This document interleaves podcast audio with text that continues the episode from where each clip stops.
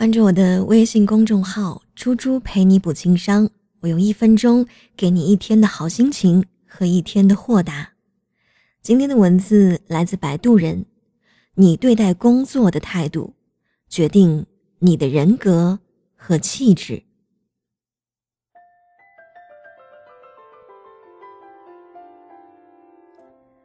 早年有一份“世界那么大，我想去看看”的辞职信。道出了无数人的心声。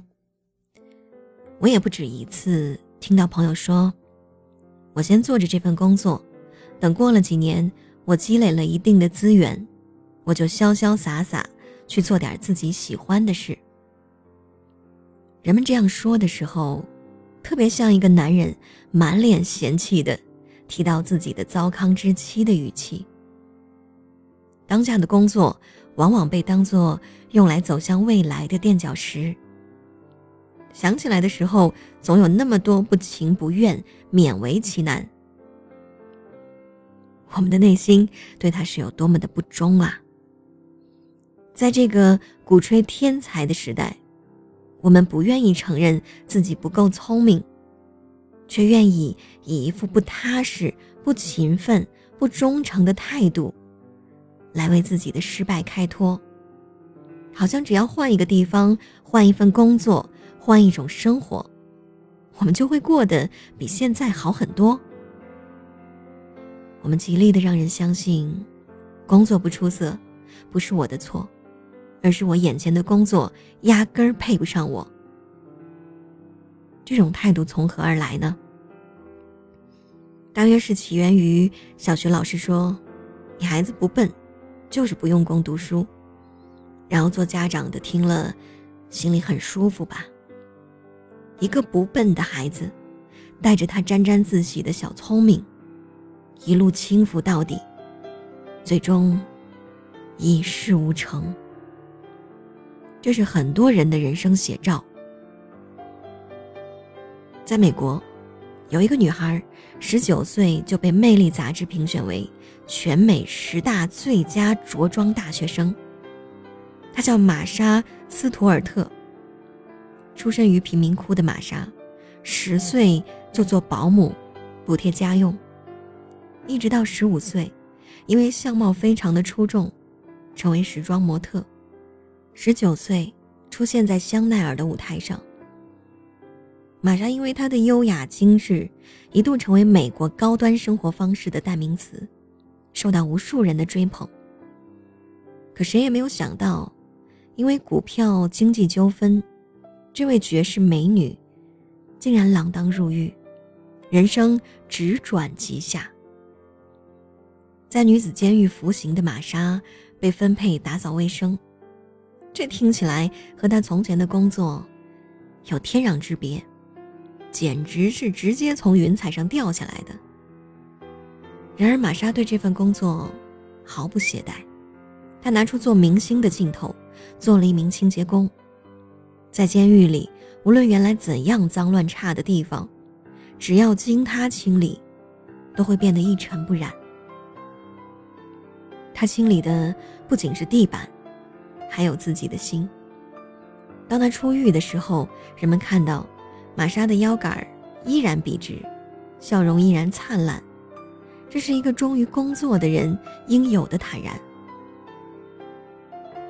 工作是一种修行，这是日本稻盛和夫在他的著作《活法》中主要的观点。他说：“人哪里需要远离凡尘呢？工作场所就是修炼精神的最佳场所。”工作本身就是一种修行，只要每天努力工作，培养崇高的人格，美好的人生也是非常容易的事情。无独有偶，日本实业家铃木正三说：“工作坊就是道场。”基于对禅宗智慧的深刻体会，他希望人们能够吸取禅宗的智慧。把劳动看作是人性的自然流露，和提升精神境界的需求。在工作中锻炼自己的能力，磨练自己的心性，借助劳动来证明自身的价值，并且通过工作使自己的思想境界得到升华。他们所说的都是一种在日本备受推崇的工匠精神。你乍耳一听“工匠”这个词，有人觉得它专指一种机械重复的工作者。其实，工匠精神有着更深远的意思，它代表着一个人对工作的执着、忠诚、精益求精的精神。其实，这种精神我们不必去向日本学习。翻一翻文史书，我们会看到屠夫庖丁解牛怎样游刃有余的杀牛的，驼背老人是怎样用那些竹竿告诉孔子。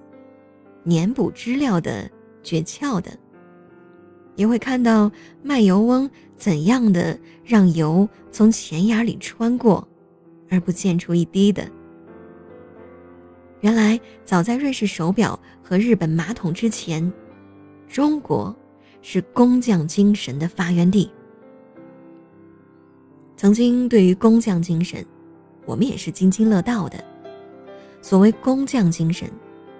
就是尊重你手中的工作，并把它做到极致。把一件小事做到极致，平凡的你将变得不平凡。有一个河南的小伙子，高考落榜了，只好去做一个打工仔，好几年都一事无成。他对人生没有宏伟的计划，也没有什么出色的技能。就是喜欢做点面食。于是他就去学习做面食，到专业学校拜师学艺。无论别人怎么说，他只管埋头把自己的工作做好。一年下来，他已经将手中的面团儿玩到了那种出神入化的境界，可以双手双管齐下，同时擀出十二张饺子皮。可以轻松地做出一桌全面的宴席。更让人称奇的是，他可以把拉面拉到在一根针眼儿里，穿过二十根。凭着这个独门绝技啊，他成为了迪拜的一名高级面点师傅，并由此接触到了世界各国的王室成员、政要以及体育和娱乐界的顶级人物。他曾经得到俄罗斯首富、石油大王罗曼·阿布拉莫维奇的亲身召见，也曾经获得华裔丹麦王妃文雅丽的青睐。连顶级的足球明星贝克汉姆，甚至带了十多位朋友，也特意从英国赶到迪拜来品尝他做的小吃。他还曾经亲手教会了泰国总理夫妇做饺子。教会了美军驻海湾地区前总司令做兰州拉面，为好莱坞著名的导演斯皮尔伯格表演拉面绝活。有一回啊，他给美国的国务卿赖斯表演拉面穿针，一个针眼穿入二十根拉面，让赖斯看的简直是目瞪口呆，给了他一万美元的天价小费。他，就是冯三丰，他用实际行动告诉我们：工作没有高低贵贱，只要你认真对待，它就是你修行的所在。我们与其抱怨生活，不如试着全神贯注于一件事情，然后在日复一日的劳作中锻炼自己的灵魂，进而培养具有深度的人格。一只油腻腻的盘子，在你的洗刷下变得光亮如新；一块脏兮兮的地板，在你的擦拭下变得清爽干燥；一件小小的工艺品，在你的打磨下发出柔和的光。这些都是你的功德。工作是一种修行，你对待工作的态度，会实实在在影响你的人格和气质。长久的做下来，没有一份工作不是枯燥的。然而，有些人退了休还抱怨不止，一脸的疲惫不堪。而另一些则表现得精神十足，意犹未尽。这是因为他们在同样的工作中走向了不同的人生境界。不要总打算用业余时间发展兴趣、休闲娱乐，不要把工作当成一件不得不去做的事情。把眼前的小事做好，是对自己，也是对生活的一种忠诚。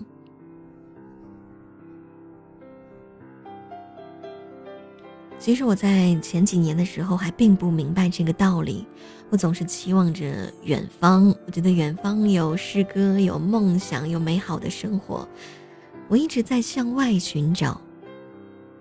可是今年我突然不太想去旅行了，我不太愿意花费时间去外面去看不一样的风景了。我觉得能把眼前的苟且过好，才是真本事。就像前两天朋友约我出去玩，我说我真的没时间，我要留下来好好的做我那张二零一七年的好想和你谈谈心的 CD，因为我知道这两年来有太多的人，嗯，进入低谷来听这个节目，我用声音温暖着他们，同样他们也回馈给我一些赞赏呀，或者是鼓励呀，甚至还有很多的朋友来买那张 CD。我通过卖那张 CD 来养活我自己，我觉得我们彼此取暖，是一件特别温暖的事情，所以我不愿意把时间再花费在出去玩上。好好工作，好好赚钱，才是对自己和对爱我的人的忠诚。你呢？我已经做了2017年的好想和你谈谈心的 CD，现在是首发。你可以加我的个人微信号“主播加位”四个字的全拼啊，记着是小写全拼“主播加位”这四个字的，然后私信我发一个六十六元的红包，还有你的地址、你的电话、你的姓名，我就可以发给你这张 CD 了。第一批买这张 CD 的朋友，我还会送你一张电子版的，也就是说，你可以通过你的 QQ 邮箱号。我发给你，你下载下来就可以听，多好呀！一张 CD，还有一个电子版，总共才六十六元。我特别感谢你的收听，也特别感谢你的陪伴。我希望，在未来的路上，我们也可以有这种工匠精神，把每一天过好，每一分过好，每一秒过好，这是对你自己最大的忠诚和回报。我和你一起努力，记得买那张二零一七版的《好想和你谈谈心》的 CD 哦。谢谢你支持我。